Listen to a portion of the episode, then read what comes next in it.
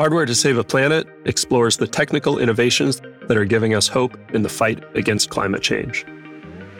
Each episode focuses on a specific climate challenge and explores an emerging physical technology solution with the person bringing it into reality.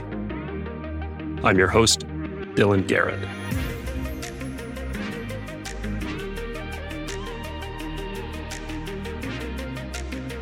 Hello, and welcome to Hardware to Save a Planet.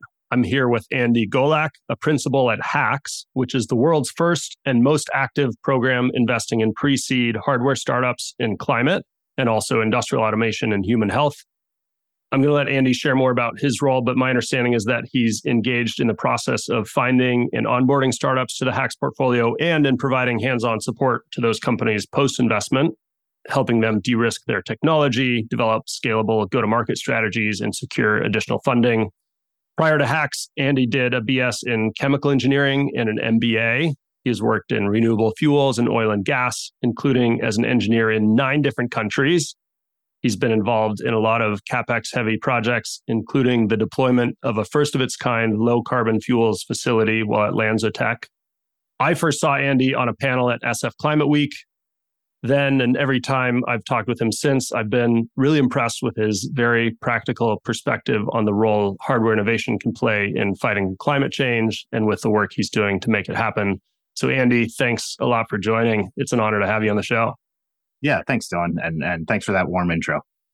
So, that thing I said in your bio really stood out to me. You've worked as an engineer in nine different countries. So, first, pop quiz. Can you name all of them? And uh, and what's the story? So when I finished up my chemical engineering degree, I joined an oil and gas company based in Chicago. And uh, as part of that role, I traveled permanently uh, for five years of my life building new oil and gas refineries. So started my career in China, uh, lived in Saudi Arabia, went to South Korea. We're really testing me here. Yeah, uh, that's three. Uh, yeah, or four. Singapore, but Singapore happened before South Korea, so I'm getting them out of order already. Uh, spent some time in India, the UAE, uh, then time in Colombia and South America. That was all while I was working at the oil and gas company. And then when I joined LanzaTech in 2015, I also spent time in Japan and then the United States. Um, so mm-hmm. there, there's. Mm. I'm curious, like when you when you reflect back on that part of your career, are there any any things that stand out to you about kind of lessons learned from from such a, a broad kind of global experience? Yeah, d- yeah, definitely. I think the beyond like the technical learnings from you know being involved in that many projects that are being built and deployed i think there's just so much perspective you gain on traveling the world um, particularly in your 20s this was all throughout my 20s um, you know, I grew up in very rural Michigan. Um, and when I and I did my undergraduate degree in rural Michigan as well, so I hadn't spent a whole lot of time outside of the confines of basically the forest and and some mines and other things that were up there. And going and joining a company where you travel all around the world and live in China and Saudi Arabia, that just adds a completely different perspective that I didn't have um, prior to going on all of those experiences. So it sounds you started in in oil and gas. Was kind of climate change on, on your mind at that time, or at what at what point did that start to be part yeah. of your thinking process? So I started in oil and gas in 2011. And so that was, you know, obviously at that point, you know, everybody was aware of the challenges of climate change. Mm-hmm. I was going in and, and, doing it as well. I think very naively, I thought, you know, part of the way to make an impact there is to go work for the company and try and change it uh, internally. I mm. don't believe that any longer, but um, 22 years old, and uh, you know, you you you think uh, you know you have the ability to impact things you don't have the ability to impact. I think that's what I thought at that time. But I, I would also say like that experience working in oil and gas has been what's allowed me to transition to my job at LanzaTech and now my role investing in companies, many of which are looking to sell to oil and gas customers um, and people in, in those industries. Hmm. Yeah, I hear all the time people saying the oil and gas industry has so much expertise and infrastructure and and and and talent that is going to be really valuable in the energy transition and in putting CO2 back underground and, and, and all this kind of stuff. So I feel like that's probably a really valuable kind of knowledge to have. And definitely the oil and gas industry has been doing the type of engineering work that these renew that these new climate companies have been doing for hundreds of years or uh, 150 years roughly. Mm-hmm. So a lot of what we're doing in climate tech is adapting some of those same skills, some of those same fundamental first principles learned in the oil and gas industry and applying them to new technologies that are cleaner, cheaper, and more efficient. How did you decide to make this switch to the investing side? Really by accident. It was sort of unintentional. After I left LanzaTech in 2019, took some time off and, and was working at a nine to five, dealing with some personal life things that you need to deal with after you've just spent the last 10 years of your life traveling and, and building projects. Um, and then COVID hit while I was working at that that job. Um, and I decided, all right, no idea how long this is going to be. Um, so let's, you know, do the things that I need to do to make changes directionally where I want to go in my career. I knew I wanted to be more focused on the business side, knew I still wanted to be in the climate space. That was something that was very clear and obvious to me. Um, and so I decided to go back to school and get an MBA. Um, so I did that, was living in Chicago at the time, moved to Pittsburgh uh, to go to Carnegie Mellon for their MBA program, and spent the whole 18 months or 18 months, I guess not the whole time I was there, but 18 months trying to build a company in the climate space. So we were working on producing an alternative to styrofoam packaging um, hmm. at the company. Um, ultimately, got to the point where we had some customers, had some opportunities for investment, and I sat down with my co-founder and we spent a, a weekend running numbers every way we possibly could um, to see if we could build the size of a business we wanted to out of this opportunity. And I think every time we ran the numbers, no matter how hard we tried to fudge them directionally where we wanted them to go, we just couldn't get to math that looked like a billion dollar company. Um, and I knew that I wanted to have that type of impact, um, dollars directly translated to impact, at least in my mind.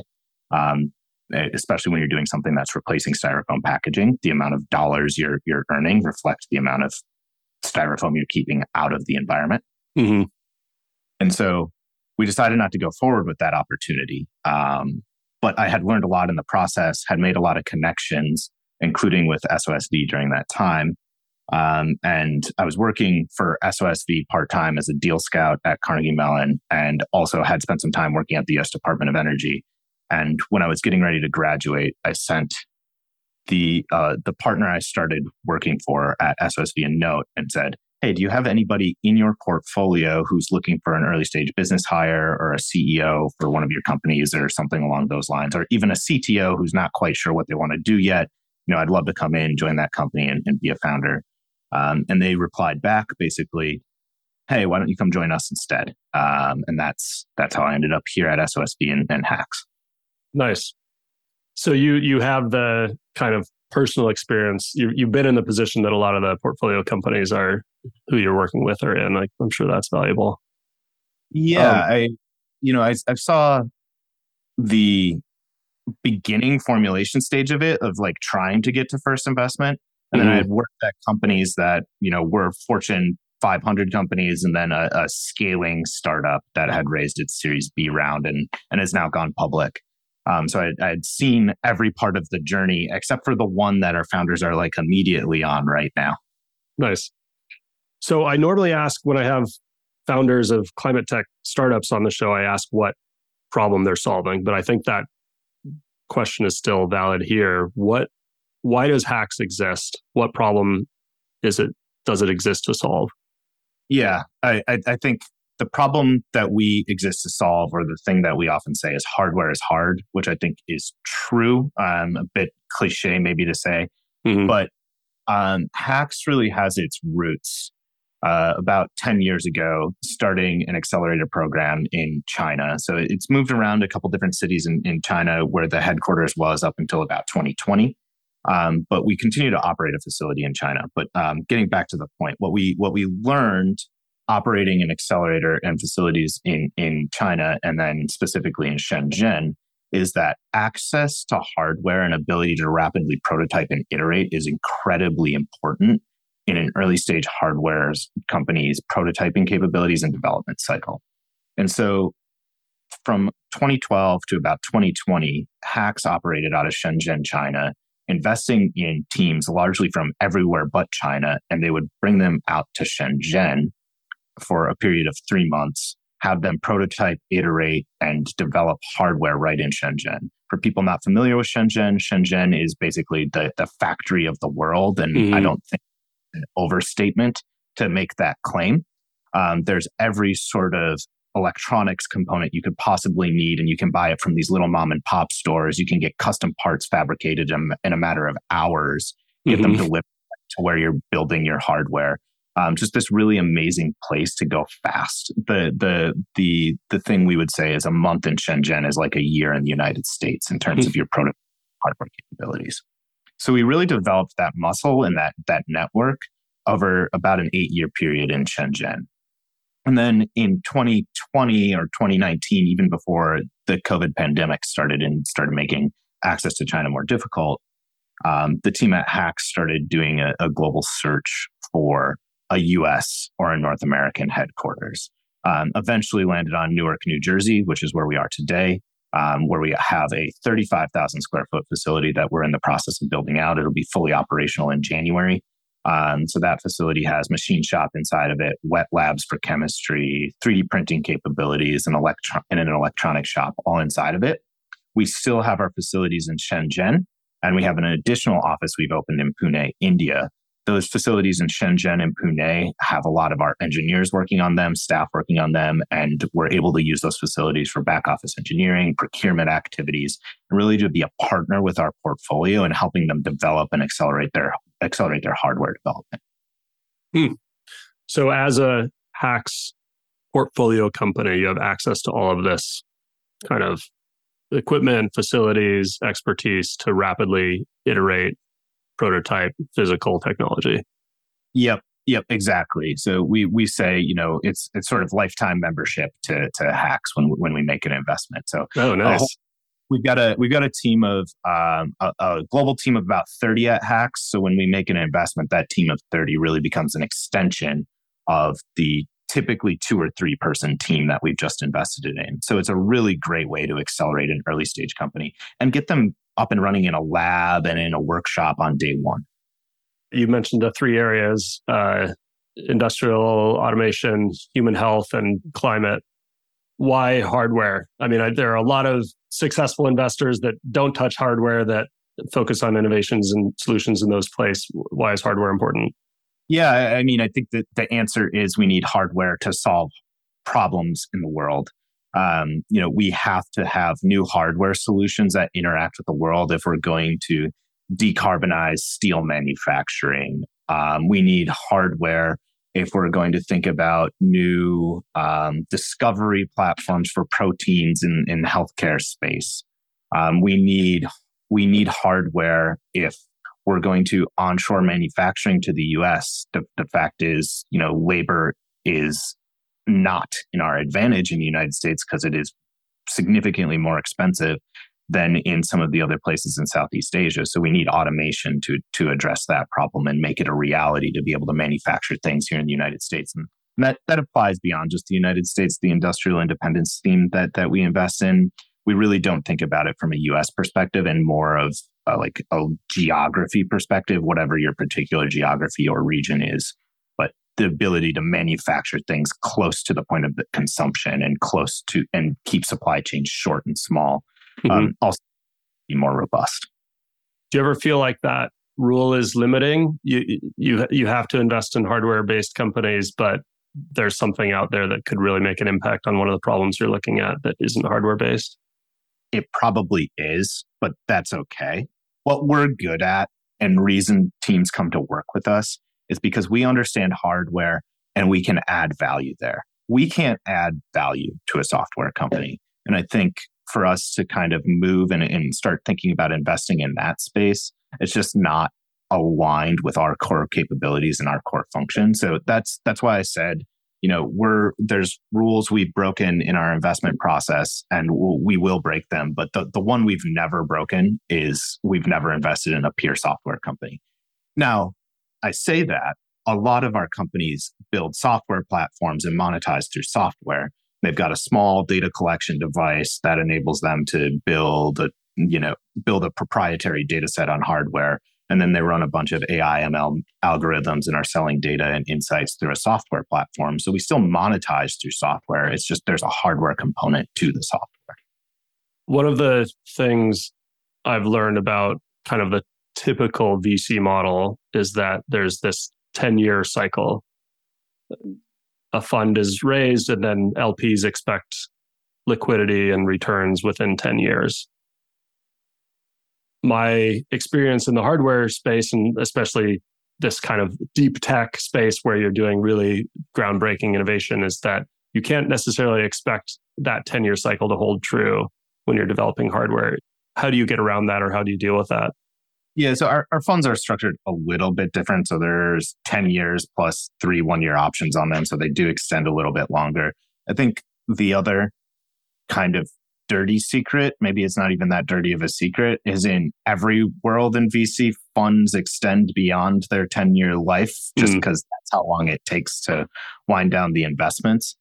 Um, but to answer your question, I think there are a lot of near term opportunities in hardware we, where we can start to generate revenue like quite quickly. Um, so we have a company in our portfolio called R0. Um, it's a company that was founded in like March of 2020, thinking about how we use UV light to disinfect spaces that we occupy. Obviously, very relevant during the, the COVID pandemic. That company scaled and, and took in about $120 million in venture funding um, over a three year period. It was less than a three year period, actually. Mm. So, like the idea that hardware companies can't scale when they're solving a problem is just one I, I, I don't agree with. Um, that was an example of a hardware company that found a perfect timing, perfect product market fit, and was able to scale very rapidly and is now generating significant revenues. And and hardware companies, on top of that, I think are very attractive um, M&A targets for large corporates um, that maybe don't do the type of innovation that we're seeing from these early stage startups. So I, I think there are opportunities there.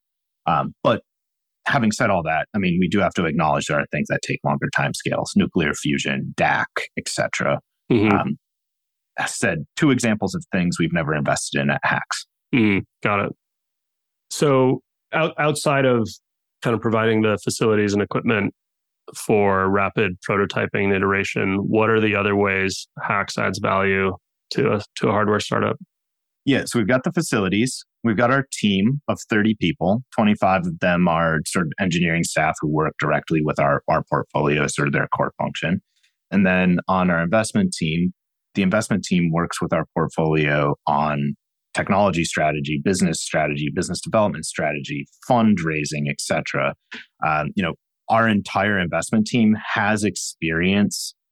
Well, they have technical training with advanced degrees in engineering science, and then they took those degrees and went out into the world building and scaling early stage companies for a period of years before coming over to the investment space. So our mm-hmm. entire investment team has practical experience in these types of companies that we're investing in. So, very relevant background and experience adding value that way. In addition to, of course, um, our staff and then the broader community that we've built. At this point, we've invested in over 300 companies, some of them very, very successful unicorns multi times over. And so they have the ability to work and learn from the other founders in the HAX ecosystem as well. Hmm, cool. Aside from that challenge of kind of how do you quickly prototype and iterate hardware in that early stage. Are there other common headwinds or roadblocks that hardware companies face that that other companies aren't? I'm, I'm thinking about, I know, like project financing for yeah. big big factory style solutions, or I, I don't know, like what what else comes up commonly? Yeah, I mean, I think the one that is talked and talked and talked about is the one you brought up, right? How do we finance mm. first of a kind limits? Um, and and nobody's solved that problem yet. I would love to talk to anybody who's working on trying to solve that problem. Mm-hmm. Um, major one. Can you d- articulate that a little bit more? What what is that problem and and wh- why is it so unique? Yeah. Yeah, so as I think it's particularly relevant in some of our some companies that look much more like infrastructure projects. So imagine direct air capture, for exa- example. You mm-hmm. have to mm-hmm. build a big hundred million dollar facility, and that's sort of like the only meaningful scale at which you know you can turn a profit on your unit economics, for example. So that's the example mm-hmm. we're going. to The technology is unproven. Um, nobody's done it at the scale you've done, that that it's been done at. The team is likely unproven because in the sense in the mind of an investment banker now um, meaning they've never operated a facility like this, they've never built a facility like this. So there's quite a bit of risk, and it's the type of risk that a bank isn't willing to take take to write a loan to this company in order to build that facility. So what that necessarily means is these companies, in order to build their hundred million dollars facilities, they need to go out and raise equity from a growth stage investor or like a pre-IPO equity investor who's going to take a huge chunk of the parent company in order to build this first of a kind unit. Mm. And and you know, project finance is something we've solved for wind and solar. We've done it millions of times. So banks understand how to underwrite loans for them. Banks don't understand how to underwrite loans for a DAC facility. Take the DAC example, apply it to mining, apply it to new fuels production, whatever it might be. So that's that's sort of what we're talking about when we're mm-hmm. talking about this kind of financing challenge. Got it. Makes sense. So you're as a as somebody running one of those companies, you're kind of your traditional financing path isn't isn't open to you because you're doing something new and risky in the eyes of banks. And your other option of is is giving up a ton of your company um, to to get the equity you need to get off the ground. And there and and there's a very small subset of investors who have the technical depth to understand that type of growth stage investment, as well as the bank account to actually write the check. Got it. Okay, so I kind of sidetracked us on that, but what any anything else you'd call out? One of the biggest challenges our portfolio faces is hiring and talent.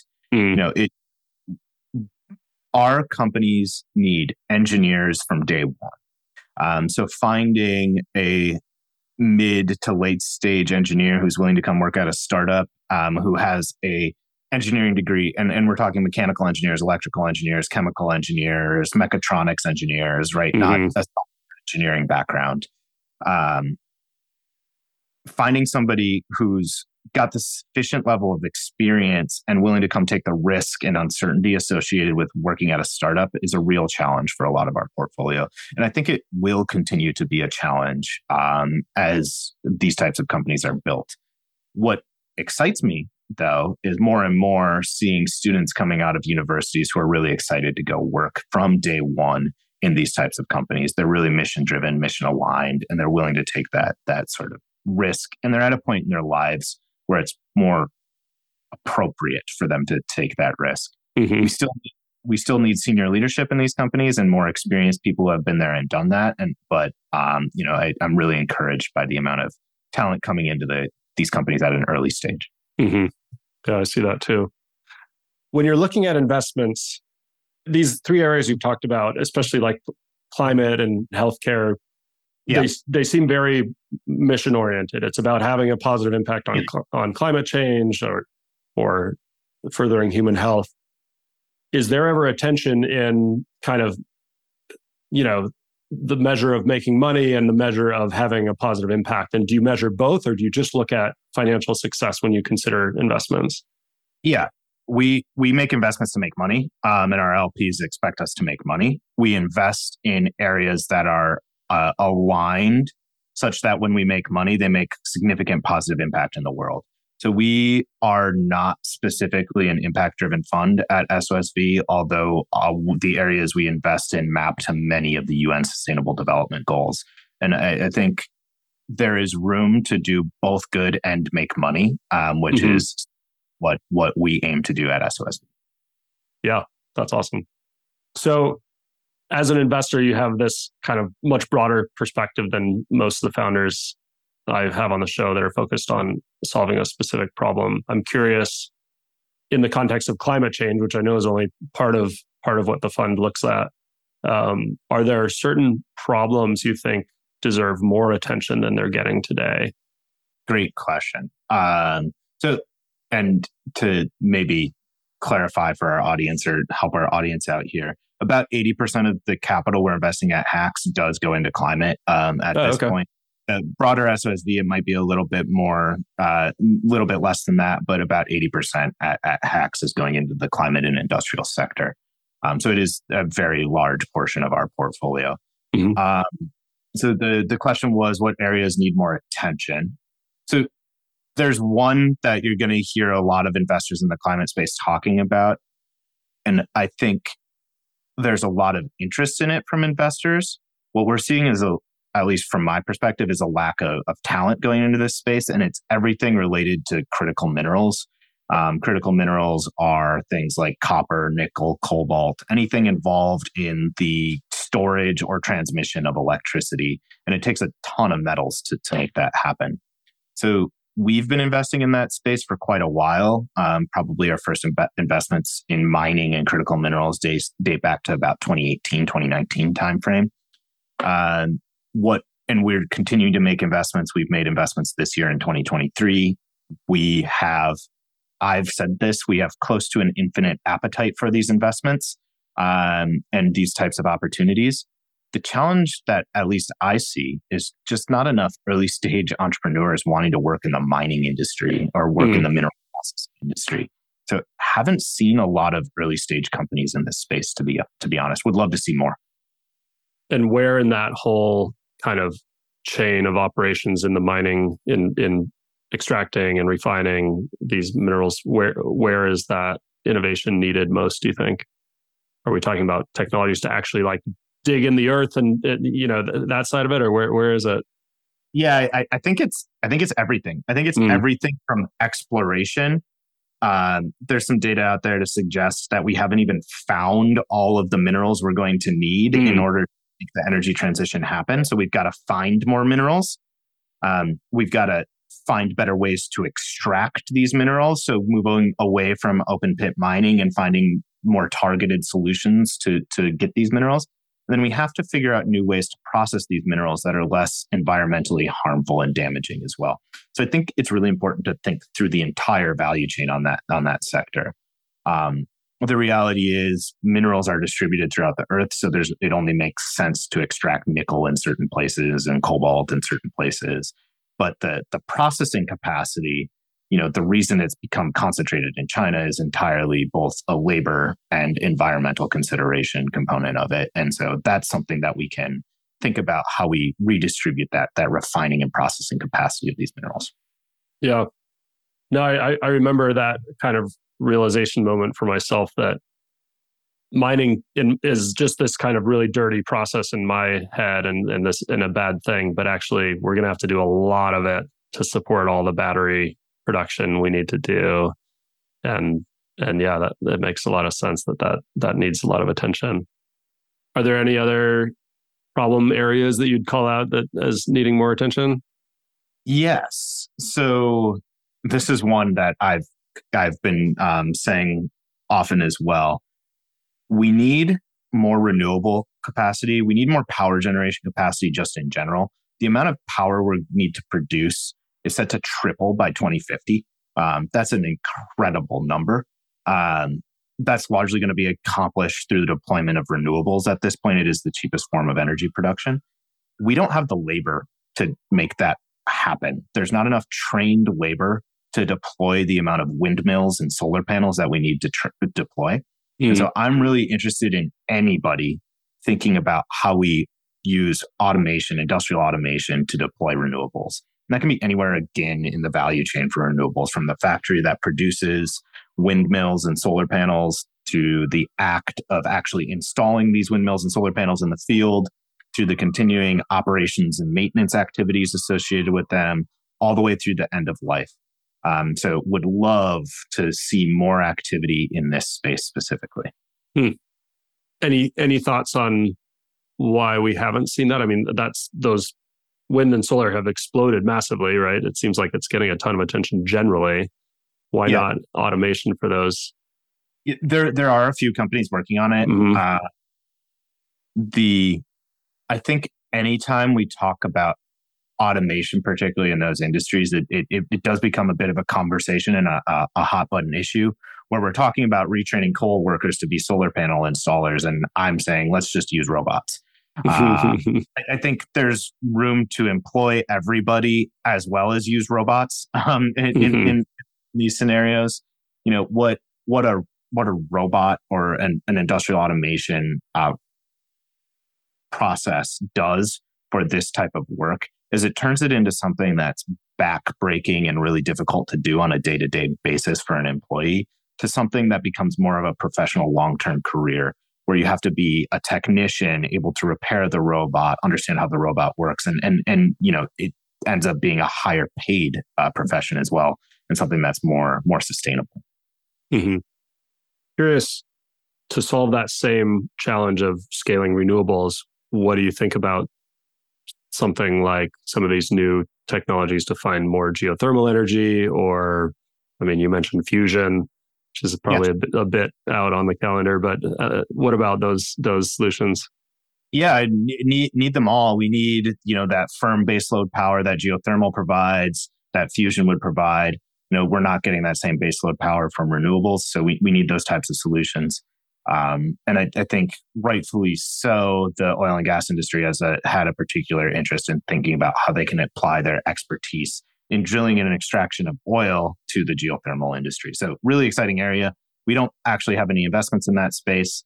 Um, we've looked at several. Uh, there are a lot of players with a significant amount of funding in that area.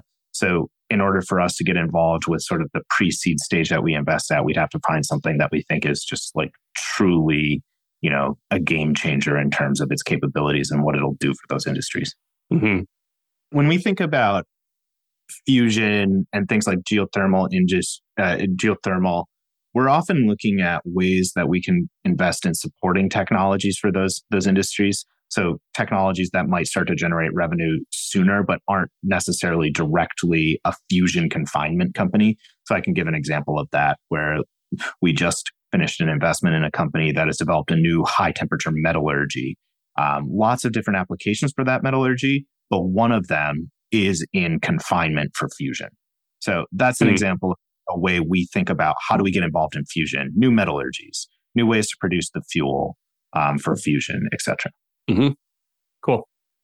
The other one on my mind is this debate about carbon removal versus, you know, mitigating emissions or point source, yeah. you know, atmospheric atmospheric carbon removal versus other options m- mitigating at the point source or or replacing with renewables and that kind of thing. What where do you land on that debate? Should we be removing should we be investing a bunch of money and time into wow. removing carbon from the atmosphere?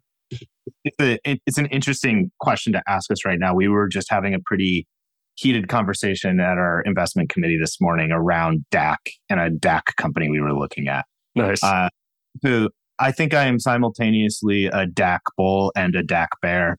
Um, I, I, I, think we need it. Um, I think it's something that is necessary to stop global warming and, and temperature rise our question and the reason we haven't made an investment yet is always when is that time? When is this technology going to be at the point when it can actually scale? You know, I think we have to be realistic that if we make an investment in a pre-seed stage DAC company today, best case scenario, maybe we're talking about something that looks like a pre-commercial unit seven years from now. Seven years from now, 2030, are we actually mass deploying DAC? I think we have serious doubts and mm. questions uh, if that's actually going to be the case come 2030. That said, it's definitely necessary.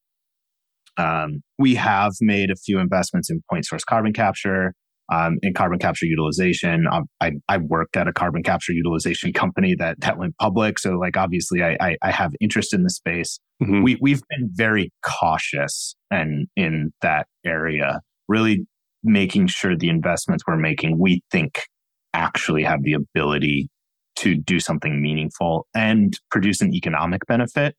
And I think that's, you know, candidly, some of our questions with DAC at the moment is what is the economic benefit of DAC today? Mm-hmm.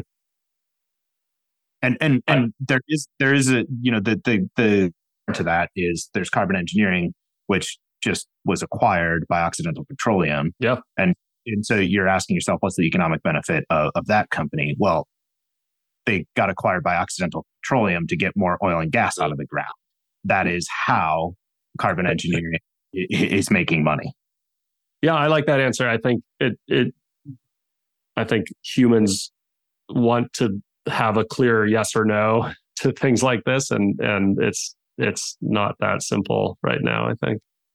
Kind of to your point, like atmospheric CDR, there's such a diverse range of ways you can do it. It's not even just DAC. There's all the open yeah. system, you know, ocean alkalinity enhancement and, you know, all that. So many different ways you can do it.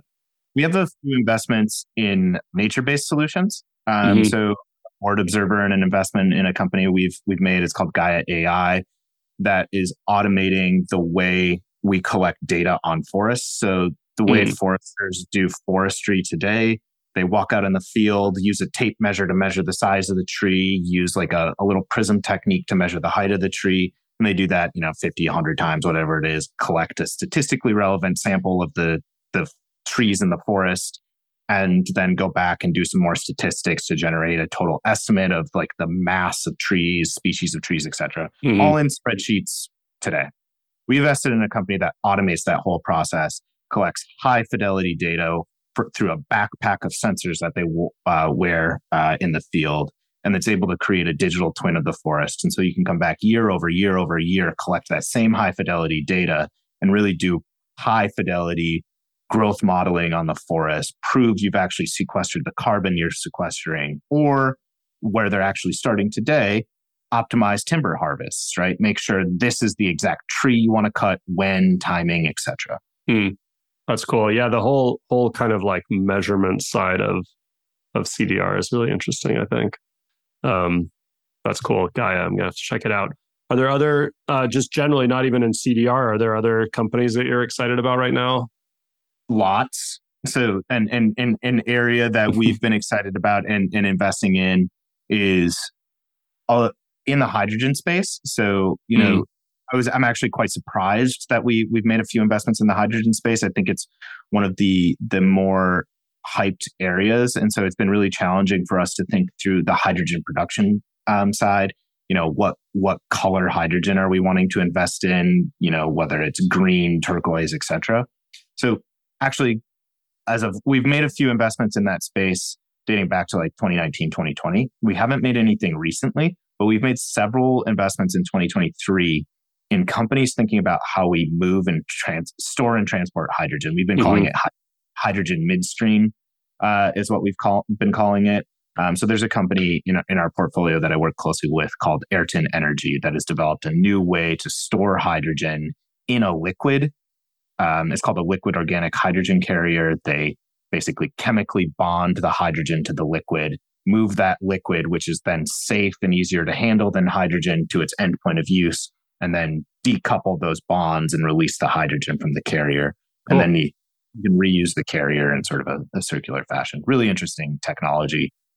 Just because we have a number of hardware nerds who listen to this show, are the, what are some of the most kind of crazy or ambitious hardware challenges yeah. you've seen companies tackle? Yeah, yeah, yeah. So uh, we we have one, and, and it's one of our hydrogen midstream companies. Um, so this is a, a different. Uh, we we made two investments in hydrogen midstream. So the the other one we've made an investment in is called Arculus Solutions, and they're developing a, a robot that goes inside of pipelines to clean the pipeline and then apply a coating that makes it hydrogen ready. Um, and the technical complexity of this robot is just massive. Um, it's got all kinds of things to make it a reality where where um, you can apply the coating inside inside the inside that pipeline. It, maybe I need to back up and and say today hydrogen pipeline or, or today natural gas pipelines are made from mild steel, traditional carbon steel. that type of steel can't handle hydrogen, it'll actually cause a failure um, if hydrogen enters those pipelines. So this company is retrofitting those pipelines. We have over 300,000 miles of these pipelines in the United States. It's retrofitting them to be hydrogen ready so we can move hydrogen via a pipeline mm. in, our hmm. ex- in our existing infrastructure. Okay, so I asked these last three questions to every guest. How optimistic or pessimistic are you about the future of the planet and why? Optimistic, but skeptical with that optimism. I think as an investor, you have to be optimistic in order to get up and do this job every day. But you also have to be skeptical of everything you see and really question and make sure you understand all of these solutions that are being proposed, how they might scale, how they might go there. But definitely optimistic. I've seen so many brilliant founders trying to tackle so many different problems. All right. Who is one other company or individual doing something to address climate change that's inspiring you? I think some groups or a group specifically that I think is doing awesome work in this sector is, is a group called Activate. I'm not sure if you're familiar with mm-hmm. them, but they're mm-hmm. an organization turning early stage PhD, uh, typically PhDs, um, into entrepreneurs. And I think PhDs are what we need to solve the, our climate crisis. So, need more PhD entrepreneurs. Activate's doing a great job of turning PhDs into entrepreneurs. Yeah, I love what Activate's doing. What advice do you have for someone who's not working in climate today, but wants to do something to help? Yeah, I mean, just go do it. I, I think. do what? Yeah, yeah. So find the area that you're really passionate about, whatever that might be, whether it's forests, oceans, um, how we improve grid connection, uh, how we deploy more storage for the grid. I, it doesn't matter. And just go out there, talk to founders building in this space, um, and see how you can get involved. I guarantee you, a good founder that you want to work for is going to see somebody with energy, passion, and if you're doing things and providing value for them along the way, they'll figure out a way to use you inside of their company or or or help you find an opportunity elsewhere. All right, I love it, Andy. That was awesome. Um, I love every time I get a chance to chat with you, and and I, I, I love knowing that you're out there doing so much to support the the hard tech community and all these innovations getting to real world impact. Thank you. Yeah, yeah. Thanks, Dylan. It's it's great to be on the podcast. Um, and if and if people do want to reach out and get in contact with me, whether you're a startup um, or you know another investor or just somebody who wants to chat, feel free to send me a message on on LinkedIn and and tell tell me where you heard me, and and I'll I'll respond back. Awesome. Thanks, Andy. Yeah, thank you. Hardware to Save a Planet is brought to you by Synapse. To find out more about us and how we develop hardware solutions for the world's most ambitious companies, head to synapse.com. And then make sure to search for Hardware to Save a Planet in Apple Podcasts, Spotify, and Google Podcasts, or anywhere you like to listen. Make sure to click subscribe so you don't miss any future episodes. On behalf of the team here at Synapse, thanks for listening.